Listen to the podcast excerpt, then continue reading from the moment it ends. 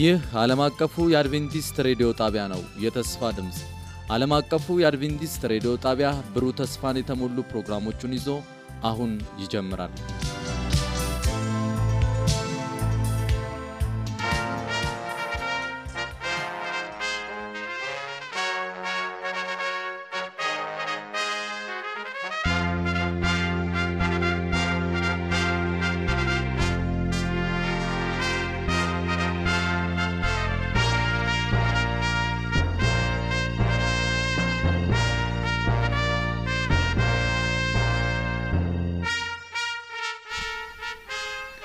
ጤና ይስጥልን አድማጮቻችን፣ እንደምን ሰነበታችሁ? እንኳን ለአዲሱ ዓመት አደረሳችሁ እላቸዋለሁኝ።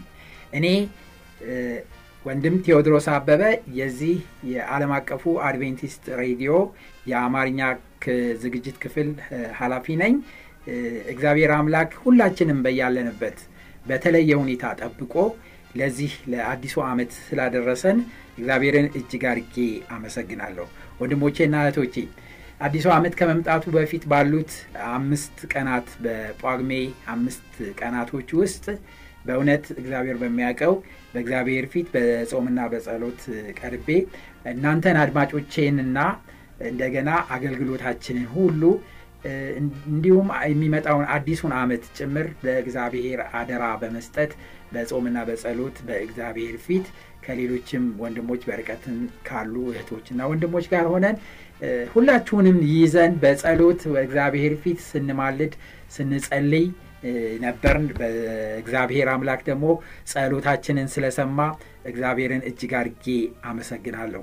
እንግዲህ ወንድሞችና እህቶቼ በየስፍራው ያላችሁ በተለይ በ0910 82 81 82 ላይ እየደወላችሁ አስተያየታችሁን የምትሰጡኝን ወዳጆቼንና አድማጮቼን በሙሉ ስማችሁን ጠርቼ ባመሰግናችሁ ደስ ይለኝ ነበር። ግን በጣም ብዙ ስለሆናችሁና አንዳንዶቻችሁን ልረሳ ደግሞ ስለምችል እንደው በደፈናው በየስፍራው ያላችሁ ወንድሞቼና እህቶቼ ይህንን ፕሮግራም የምትከታተሉ በእውነት በዚህ ፕሮግራም የምትባረቁ አስተያየታችሁን የምትሰጡን አድማጮቻችንን ሁሉ እግዚአብሔር አምላክ በሰላምና በጤና ጠብቆ ወደ አዲሱ ዓመት ስላሸጋገራችሁ እግዚአብሔርን እጅግ አርጌ በጣም እጅግ አርጌ አመሰግናለሁ።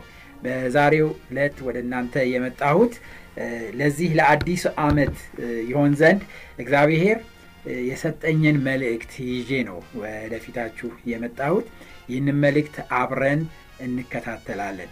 እግዚአብሔር በአዲሱ ዓመት ለሕዝቡ የላከው መልእክት ይህንን በሚመለከት አብረን ከመጽሐፍ ቅዱስ እንድንመለከት ጋብዛቸዋለሁ። በሚኖረን ጊዜ እግዚአብሔር አምላክ ሁላችንንም ስለሚባርከን እግዚአብሔር የተመሰገነ ይሁን። ጊዜውንና ሰዓቱን ለሱ እንሰጣለን። እግዚአብሔር በያለንበት ሁላችንንም ይባርከን። እግዚአብሔር ከሁላችን ጋር ይሁን። አዲስ ቀን አዲስ ቀን አዲስ ቀን አዲስ ቀን አዲስ ቀን አዲስ ቀን አዲስ ቀን አዲስ ቀን አዲስ ቀን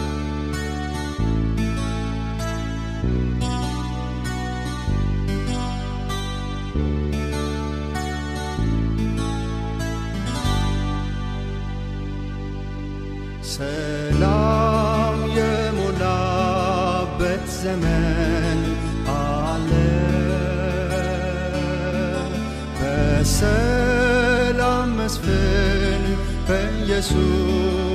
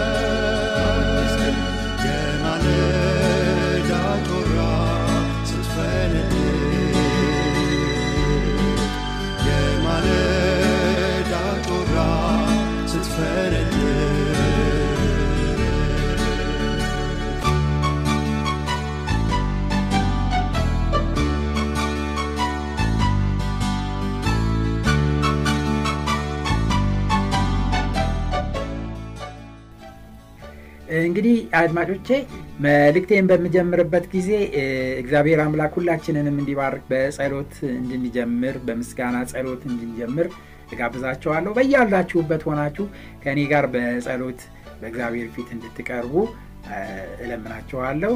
እንጸልይ። ቅዱስና ዘላለማዊ የሆንክ ቸርና ሩሩ ፈቃር አባታችንና መድኃኒታችን ሆይ እጅግ በጣም እናመሰግንሃለን። አንተ ደግሞ ልጆችህን በሰላምና በጤና ከልለህ ደግፈህ በዚህ በመጨረሻ አስቸጋሪ በሆነው ዘመን የሰማይ አባትና መድኃኒት ሆይ ጸጋና ምረትህን አብስተህልን በያለንበት በየቤቶቻችን ያለነውን ሁሉ አንተ ጌታ አምላክ በጥበብህና በቸርነትህ ወደ አዲሱ ዓመት ስላሸጋገርከን እጅግ አርጌ አመሰግንሃለሁ። የሰማይ አባትና መድኃኒት ሆይ እኔንና ደግሞ በየስፍራው ያሉትን አድማጮች በተለየ ሁኔታ ስለባረከን ተመስገን አቤቱ የሰማይ አባት እንለምንሃለን። አዲሱ ዓመት በተለየ ሁኔታ የጸጋ የምህረት የፍቅር እንዲሆንልን የበለጠ ወደ አንተ የምንቀርብበት ለምጽአትህ የምንዘጋጅበት ዘመን እንዲሆንልን በተለየ ሁኔታ እንለምንሃለን። ለዚህ ዘመንም ደግሞ ለእኛ ለልጆች የሰጠኸውን ትልቅ የሆነውን መልእክት ስንቀበል በእውነት በሕይወታችን እንድንተገብረውና እንድንለወጥ እንድንታደስ እያንዳንዳችንን እርዳን ጊዜያችንን ሁሉ በተለየ ሁኔታ ባርክልን በክርስቶስ ኢየሱስ ስም። አሜን። እንግዲህ እግዚአብሔር ለመጨረሻው ዘመን ህዝብ መልእክት አለው ወንድሞቼና እህቶቼ። በመጽሐፍ ቅዱሳችን በተለይ በመጨረሻው መጽሐፍ ላይ በራ ዮሐንስ መጽሐፍ ላይ እዛ ላይ በዘመናት ሁሉ የገሰገሱትን ወይም በዘመናት ሁሉ ያለፉትን ሰባት አብያተ ክርስቲያናት ይዘረዝራቸዋል። ከሰባቱ አብያተ ክርስቲያናት የመጨረሻዋ ላዶቅያ የምትባለዋ ቤተ ክርስቲያን እርሷ ቤተ ክርስቲያን በእኛ ዘመን ያለች ቤተ ክርስቲያን እንደሆነች በትንቢት ውስጥ በምናጠናበት ጊዜ እናስተውላለን ወይም እናያለን ማለት ነው። እንግዲህ ከ1844 ወይም ከ18ኛው ክፍለ ዘመን መጨረሻ ጀምሮ አሁን እስካለንበት ወደፊትም ጌታችን ኢየሱስ ክርስቶስ እስከሚመጣበት እስከሚገለጥበት የመጨረሻ ቤተ ክርስቲያን የላዶቂያ ቤተ ክርስቲያን ናት።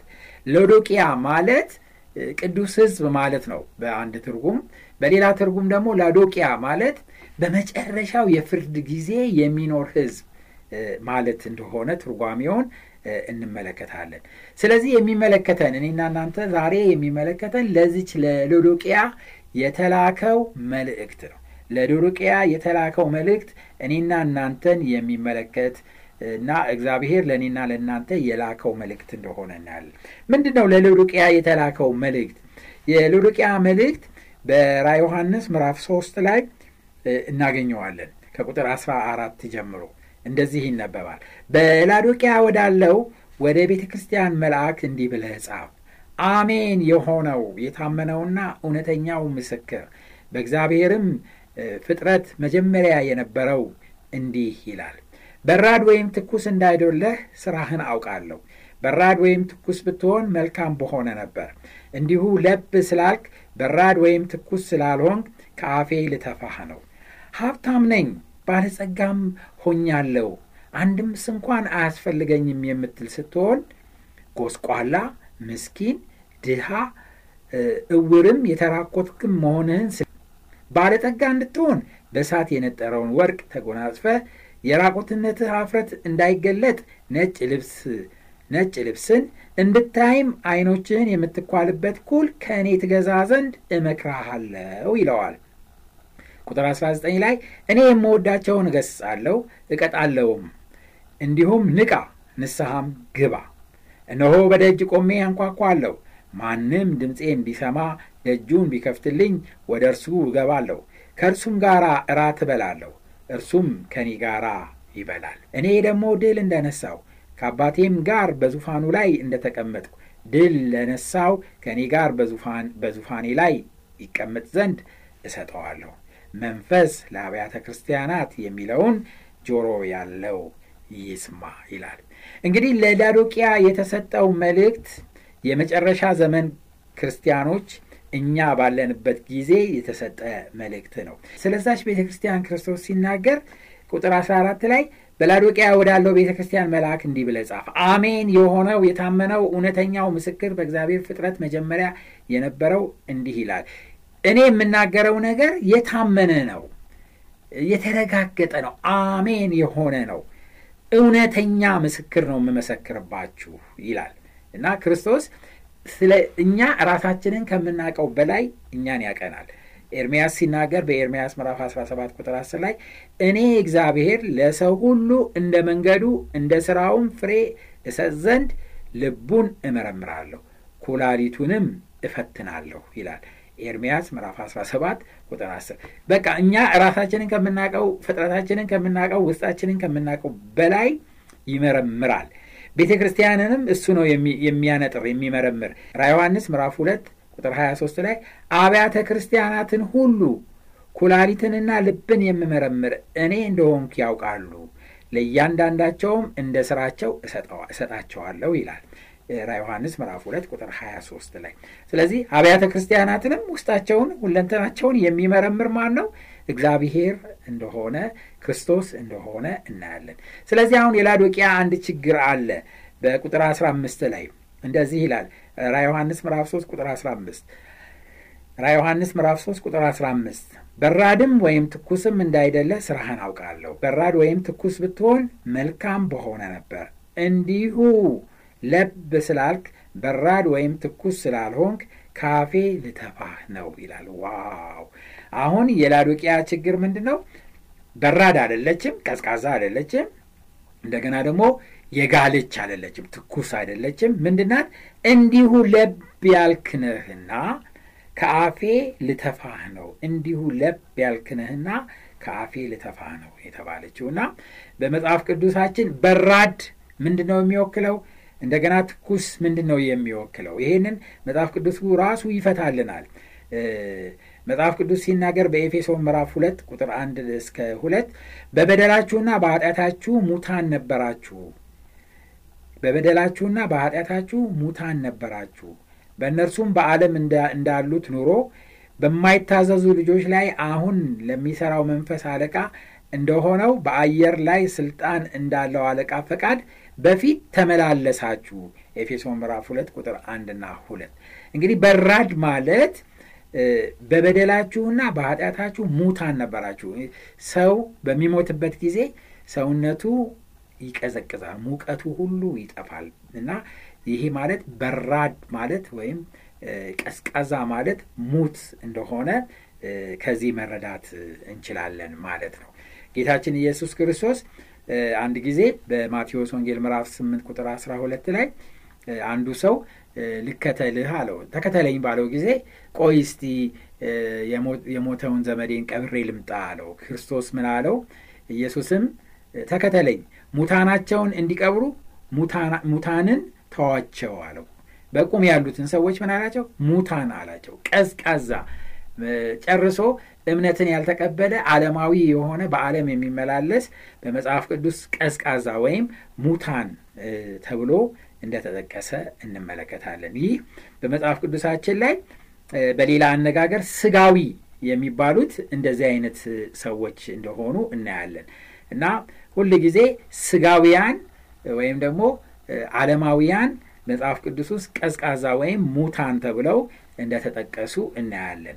በአንጻሩ ደግሞ የጋሉ ወይም ደግሞ ሙቅ ተብሎ በመጽሐፍ ቅዱስ የሚጠቀሱት ደግሞ በተቃራኒ ናቸው ማለት ነው። በቀላሉ እንደምንረዳው ሙቅ የምንላቸው የጋሉ የምንላቸው በመንፈስ የተቀጣጠሉ የእግዚአብሔር መንፈስ በሙላት የሚሰራባቸው ሙሉ ለሙሉ ራሳቸውን ለእግዚአብሔር አሰራር አሳልፈው የሰጡ ለዓለምና ለከንቱ ለኃጢአት የማይሸነፉ እና ጠንካራ የሆኑት እነዚህ ደግሞ መንፈሳዊያን ወይም ደግሞ ሞቃት እምነት ያላቸው ተብለው ይጠቀሳሉ። አሁን እንግዲህ ላዶቅያ ቀዝቃዛ ወይም ዓለማዊ የሆነ ስጋዊ የሆነ ሙሉ ለሙሉ እግዚአብሔርን የካደች አይደለችም። በጣም የሚገርም ነገር ነው። እንደገናም ደግሞ እቺ ላዶቅያ በመንፈስ የጋለችና የተቀጣጠለች እግዚአብሔርን የምታስከብር በሁሉም ስፍራ ሞቃት የሆነች እውነተኛ እምነትና እውነተኛ አገልግሎት ያላትም አይደለችም። ላዶቅያን መጽሐፍ ቅዱስ ምንድናት ነው የሚለው? ለብ ያለች ናት። በራድ አይደለችም ወይም ትኩስ አይደለችም። ስራዋ እንደሚገልጸው ከሆነ ለብ ያለች ናት እና ለብ ያለች እንደሆነች እንመለከታለን። እንዲሁ ለብ ስላልክ በራድም ወይም ትኩስ ስላልሆንክ ደግሞ ካፌ ልተፋ ነው። አንዳንድ ሰዎች አንዳንድ ምግብ በልተው ሲያቅለሸልሻቸው ወይም ሳይስማማቸው ሲቀር ለብ ያለ ውሃ ሲጠጡበት ያንን የተበላሸ ምግብ ያወጣላቸዋል፣ ያስታውካቸዋል፣ ካፋቸው ይተፉታል፣ ከውስጣቸው ይወጣል። ስለዚህ ለክርስቶስ እጅግ በጣም የሚያቅለሸልሽ እና እጅግ በጣም የሚያሳዝን አቋም እንደሆነ እንመለከታለን። ችግሩ አንዱ ችግር በዚሁ በራ ዮሐንስ ምዕራፍ ሶስት ቁጥር አስራ ሰባት ላይ ተጠቅሷል። በቃ አውቃለሁ ባይ ነው። አውቃለሁ በቃ ካለ እኔ ማን አለ? እኔ ሁሉን ነገር አውቃለሁ፣ መንፈሳዊ ነኝ ይላል። ግን ሀብታም ነኝ ይላል፣ ባለጸጋም ሆኛለሁ ይላል፣ አንድም እንኳን አያስፈልገኝም ይላል እና ከሌላ ለመማር ፍቃደኛ ያልሆነ እና ሁሉን አውቃለሁ የሚል መንፈስ እንደሆነ እናያለን። ግን ክርስቶስ ሲመረምረን በዚህ በመጨረሻ ዘመን ያለን ለዶቅያናችን ሲመረምረን ክርስቶስ ጎስቋላ ነን፣ ምስኪን ነን፣ ምንም አናቅም፣ ድሆች ነን፣ እውሮች ነን፣ የተራቆትን ነን እና ደግሞ ይህንን እውር መሆናችንን የተራቆትን መሆናችንን ጎስቋላና ምስኪን መሆናችንን ደግሞ አናቅም አናቅም እና እኛ በቃ ያለን ይመስለናል። ይሄ በመጽሐፍ ቅዱስ ውስጥ ግብዘኝነት ተብሎ ይጠቀሳል። ግብዘኝነት ተብሎ ይጠቀሳል።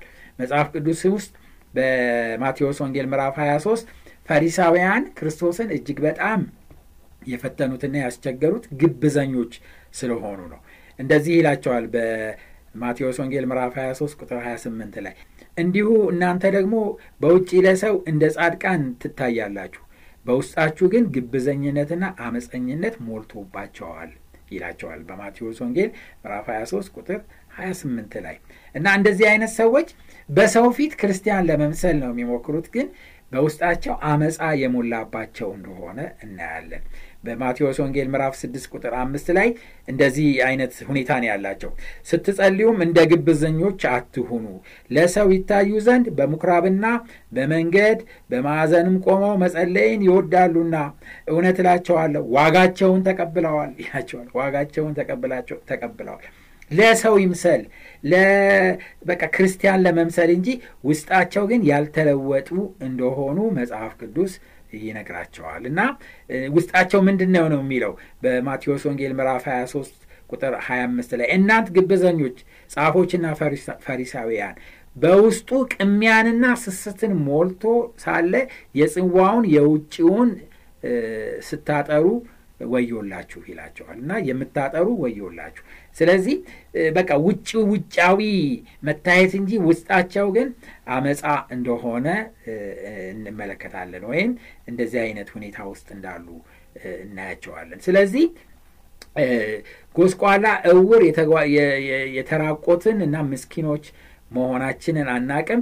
በቃ ክርስቲያን እንደሆን ጻድቃን እንደሆን ራሳችንን እንቆጥራለን እና በእግዚአብሔርም ፊት ስንጾምም ስንጸልይም ማናቸውም ነገር ስናደርግ በቃ ለትምክህት ብቻ ነው። ብዙ ጊዜ ክርስቲያን እኔ ጾማለሁ፣ እኔ አስራቴን እመልሳለሁ፣ እኔ ሰንበትን እጠብቃለሁ። እነሱ ግን እነሱ ግን እነሱ ግን ሌሎችን ለመወንጀያ ነው የምናደርገው። በሉቃስ ወንጌል ምዕራፍ 18 ቁጥር 11 ላይ እንዳለው ፈሪሳዊም ቆሞ በልቡ ይህንን ሲጸልይ ነበር። እግዚአብሔር ሆይ እንደ ሌላ ሰው ሁሉ ቀማኛ፣ አመፀኛ፣ አመንዝራም ወይም ደግሞ እንደዚህ ቀራጭ ስላልሆንኩ አመሰግንሃለሁ። በጣም የሚያሳዝን ጸሎት ነው። ያ ቀራጩ ግን ያ ምስኪኑ ኃጢአተኛ ግን ያ ምስኪኑ ያ ቀራጩ ኃጢአተኛ ሰውዬ ግን ምን አደረገ? ራሱን እንኳን ቀና አላደረገም። ወደ ታች አዘቅዝቆ ደረቱን እየደቃ እኔን ኃጢአተኛውን ማረኛል እና ክርስቶስ ከሁለቱ ጸሎቶች የማን ተሰማ ይላል? የዚህ የምስኪን የኃጢአተኛው ጸሎት ተሰማ። አውቃለሁ እኔ እንደሱ አይደለሁም እያለ ትምክት የሚያደርገው ግን ጸሎቱ አልተሰማም ይላል በዚህ ዘመን በመጨረሻ ዘመን ያለን ብዙዎች ክርስቲያኖች ልክ እንደዚህ አይነት ክርስቲያኖች ነን። የማስመሰል የሌሎችን የመወንጀል ሌሎችን የመውቀስ እንጂ እኛ ከእግዚአብሔር ጋር ያለንን ግንኙነት ማየት ሳይሆን እኛ ከእግዚአብሔር ጋር ያለን ግንኙነት ለሌሎች ፍርድ የምንጠቀምበት ሆኖ ነው የምናየው። ሌላው ከእጅግ በጣም የሚያሳዝነው ነገር ክርስቲያኖች ነን ብለን በሕይወታችን የሚንጸባረቀው ነገር ነው በጣም አድርጎ የሚያሳዝነው፣ በእውነት እጅግ የሚያሳዝነው። ሁለተኛ ጢሞቴዎስ ምዕራፍ ሶስት ላይ ከቁጥር አንድ እስከ አምስት የእኛን አቋም በትክክል ያሳያል። እንደዚህ ይላል፣ ነገር ግን በመጨረሻው ቀን የሚያስጨንቅ ዘመን እንዲመጣ ይህንን እወቅ ሰዎች ራሳቸውን የሚወዱ ይሆናሉና ገንዘብ የሚወዱ ትምክተኞች፣ ትቢተኞች፣ ተሳዳቢዎች፣ ለወላጆቻቸው የማይታዘዙ፣ የማያመሰግኑ፣ ቅድስና የሌላቸው፣ ፍቅር የሌላቸው፣ እርቅን የማይሰሙ፣ ሐሜተኞች፣ ራሳቸውን የማይገዙ፣ ጨካኞች፣ መልካም የሆነውን የማይወዱ፣ ከዳተኞች፣ ችኩሎች፣ በትዕቢት የተነፉ፣ ከእግዚአብሔር ይልቅ ተድላን የሚወዱ ይሆናሉ። የአምልኮ መልክ አላቸው፣ ኃይሉን ግን ክደዋል። ከእነዚህ ደግሞ ራቅ ይላል። የአምልኮ መልክ አላቸው። እነዚህ ሰዎች እኮ ዓለማዊያን አይደሉም። እነዚህ ሰዎች እኮ ክርስቶስን የካዱ አይደሉም። አምልኮ መልክ አላቸው።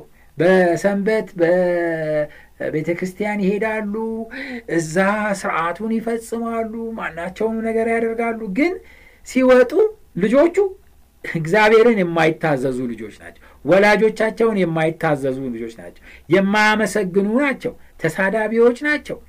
በጣም የሚገርም ነው። ቅድስና የሌላቸው ናቸው። ፍቅር የሌላቸው ናቸው። ታረቁ ሲባሉ ተጣልተው እርቅ የማይሰሙ ናቸው። ሰውን ደግሞ የሚያሙ ናቸው። ራሳቸውን አይገዙም። በጣም ቁጦዎች እና ራስን የማይገዙ በተለያዩ ሱስ ውስጥ የሚጠመዱ ናቸው። ጨካኞች ናቸው። መልካም የሆነውን የማይወዱ ናቸው። ደግሞ ክድት አድርገው ሙልጭ አድርገው የሚክዱ ከዳተኞች ናቸው። በትዕቢት የተነፉ ከእግዚአብሔር ይልቅ ተድላን የሚወዱ ናቸው ይላል እና በአሁኑ ጊዜ አይደለም ከእግዚአብሔር ይልቅ ከሚታየውም ከወንድማችን፣ ከቤተሰባችን፣ ከእናታችን፣ ከአባታችን ይልቅ በቃ ተድላን ገንዘብን የምንወድ ነን። ግን ክርስቲያን ነን እንላለን። የሳምንቱ በቤተ ክርስቲያን እንገኛለን። አገልግሎት ልናገለግል እንችላለን። ወደ እግዚአብሔርን ቤተ መቅደስ እንቀርባለን፣ እንጾማለን፣ እንጸለያለን። ነገር ግን ይሄ የአምልኮ መልክ ብቻ ስንወጣ የሚያሳየን እኛነታችን የሚያሳየው በጣም አሳዛኝ ሁኔታ ላይ እንደሆነ እንመለከታለን። ባለፈው ጊዜ አንዴ ወደ ሻሸመኔ ከተማ በሄድኩኝ ጊዜ እዛ ሻሸመኔ ከተማ ውስጥ በጣም ግርግርና ብዙ ሰዎች ተገለው ነበር። ብዙ ቤቶች ተቃጥለው ነበር እና ይህንን ክፉ ነገር ያደረጉትን ወጣቶች ተይዘው ነበር እና ፖሊሱ ይዟቸው ሃይማኖታችሁ ምንድን ነው? እስቲ ሃይማኖታችሁን ጻፉ ሲላቸው እያንዳንዳቸው ሃይማኖታቸውን ሲጽፉ ነው። እዛ ውስጥ ሃይማኖት የሌለው ቤተ ክርስቲያን የማይሄድ አንድም ሰው የለም። ነገር ግን ቤተ ክርስቲያን እየሄዱ የእግዚአብሔርን ቃል እየሰሙ ነገር እግዚአብሔርን አንዳንዶቹ አገልጋዮች ናቸው። አገልጋዮች ነን እያሉ እዛ ላይ መዝግበው ነበር ጽፈው ነበር እና ነገር ግን የሰውን ቤት ሲያቃጥሉ ሰውን ሲገሉና ጭካኔ የተሞላውን ነገር ሲያደርጉ ነው የተያዙት እና ሃይማኖት ግን አላቸው። የሃይማኖት መልክ አላቸው። ሁሌ በቤተ ክርስቲያን እንደሚሄዱ ይናገራሉ። ይሄ በጣም የሚያሳዝን የዚህ ዘመን ውድቀት እንደሆነ መጽሐፍ ቅዱሳችን ይነግረናል። ስለዚህ ወንድሞቼና እህቶቼ ክርስቶስ ይህ ጸባያችን፣ ይህ ባህሪያችን እጅግ በጣም አሳዝኖታል። እጅግ በጣም አሳዝኖታል። የአምልኮ መልክ ይዘን ብቻ በመመላለስ በፊቱ ጻድቃን መስለን የምንመላለሰውን እኛን ልጆቹን በእውነት እውነተኛ ለውጥ እንዲኖረን ይፈልጋል። ወንድሞቼና እህቶቼ ይህ አዲሱ ዓመት ለውጥ የምናደርግበት እንዲሆን ያስፈልጋል። ይህንን ለማድረግ ክርስቶስ ኢየሱስ በደጅ ቆሞ ያንኳኳል። ወንድሞቼና እህቶቼ ድምፁን ብንሰማ ብንከፍትለት ስጦታ ይዞልን መጥቷል። ሶስት ነገሮች ነው ስጦታ ይዞ የመጣልን። አንደኛው በእሳት የነጠረ ወርቅ ነው ይዞልን የመጣ። ሁለተኛው ነጭ ልብስን ይዞልን መጣ። ሶስተኛ ኩል ይዞልን መጣ። ይሄ ምን እንደሚያገለግለን ይነግረናል እና በእሳት ባለጸጋ እንድትሆን በእሳት የነጠረውን ወርቅ ከኔ ግዛ ይላል። ባለጸጋ ያደርገናል። የምን ባለጸጋ? የእምነት ባለጸጋ ያደርገናል። የጸጋ ባለጸጋ ያደርገናል። ይህንን ወርቅ በእሳት የተፈተነውን የክርስቶስ ኢየሱስ እምነትን ስጠን ብለን መጸለይ ይኖርብናል። ወርቅ በእሳት እንደተፈተነ እምነት ነው ይላል መጽሐፍ ቅዱሳችን በአንደኛ ጴጥሮስ ምዕራፍ አንድ ከቁጥር ስድስት እስከ ሰባት ሄዳችሁ ስታነቡ መጽሐፍ ቅዱስ ይነግረናል። ሁለተኛው ደግሞ ክርስቶስ ይዞልን የመጣው ነጭ ልብስ ነው። ነጭ ልብስ ነው እና ተጎናጽፈህ የራቁትነትህ ኀፍረት እንዳይገለጽ ነጭ ልብስ ይዤልህ መጣው። ተጎናጽፈህ ራቁትነትህ ኀፍረት እንዳይገለጽ ነጭ ልብስ ይዤ መጣው። አዳምና ሔዋን ኃጢአት በሰሩ ጊዜ ምንድን ነው የሆኑት? ራቁታቸውን ነው የሆኑት። ተራቆቱ። ወንድሞቼ እናቶቼ፣ ዛሬ በእግዚአብሔር ቤት እንመላለሳለን እያልን እንደገና በኃጢአት የምንመላለስ ከሆነ እርቃናችንን ቀርተናል። ስለዚህ ያንን እርቃናችንን የሚሸፍን ነጭ ልብስ የጽድቅ ልብስ የኢየሱስ ክርስቶስ ጽድቅ ያስፈልገናል። ወንድሞቼ እና እህቶቼ ያንን ጽድቅ ከክርስቶስ ልንጠይቀው ያስፈልጋል። በዚህ በአዲሱ ዓመት ያለሱ ክርስቶስን ማየት አንችልም። ታስታውሳላችሁ ራ ዮሐንስ ምዕራፍ 19 ላይ ከቁጥር ሰባት ጀምሮ የበጉ ሰርግ ስለደረሰ ሚስቱም ራሷን ስላዘጋጀች ደስ ይበለን፣ ሐሴትም እናድርግ፣ ክብርም ለእሱ እናቅርብ። ያጌጠና የተጣራ ቀጭን የተልባ እግር ልብስ እንድትጎናጸፍ ተሰጣት። ቀጭኑ የተልባ እግር ልብስ የቅዱሳን ጽድቅ ስራ ነውና ይላል እና ወንድሞቼ እናቶቼ ያን ንጹሕ የሆነውን የክርስቶስ ነጭ ልብስ እንድንለብስና ይህንን ጽድቅ እንድንጎናጸፍ ክርስቶስ ኢየሱስ ያንን ስጦታ ይዞልን እንደመጣ እናያለን። ባላነበውም በዘካርያስ ምዕራፍ ሶስት ላይ ካህኑ ኢያሱ ገና እንደተመረጠ በብዙ ኃጢአት ውስጥ በብዙ ውድቀት ውስጥ ነበርና አዳፋ ልብስ ለብሶ ነበረ። ክርስቶስ ኢየሱስም ደግሞ በአጠገቡ ቆሞ እንደነበር መጽሐፍ ቅዱስ ይነግረናል። ስለዚህ እንዲህ ብሎ አዘዘ፣ ይህንን አዳፋ ልብስ አውልቁ፣ ከሱ ነጩን ልብስ አልብሱት እኔ እሰጠዋለሁ ነጭ ልብስ የጽድቅ ልብስ እሰጠዋለሁ ብሎ ያንን ነጭ ልብስ እንዳለበሰው መጽሐፍ ቅዱሳችን ይነግረናል። ስለዚህ አሁን ዛሬ በጣም ልንጸልይ የሚያስፈልገው ጌታ ሆይ ነጭ ልብስ ያንን ጽድቅህን አልብሰን ብለን ወደ እሱ ልንለምን ያስፈልጋል እንጂ እኔ አለኝ ብለን በራሳችን ልንመካ አይገባም። ሶስተኛ ጌታ ኢየሱስ ክርስቶስ በዚህ በአዲሱ ዓመት ይዞልን የመጣው ኩል ነው።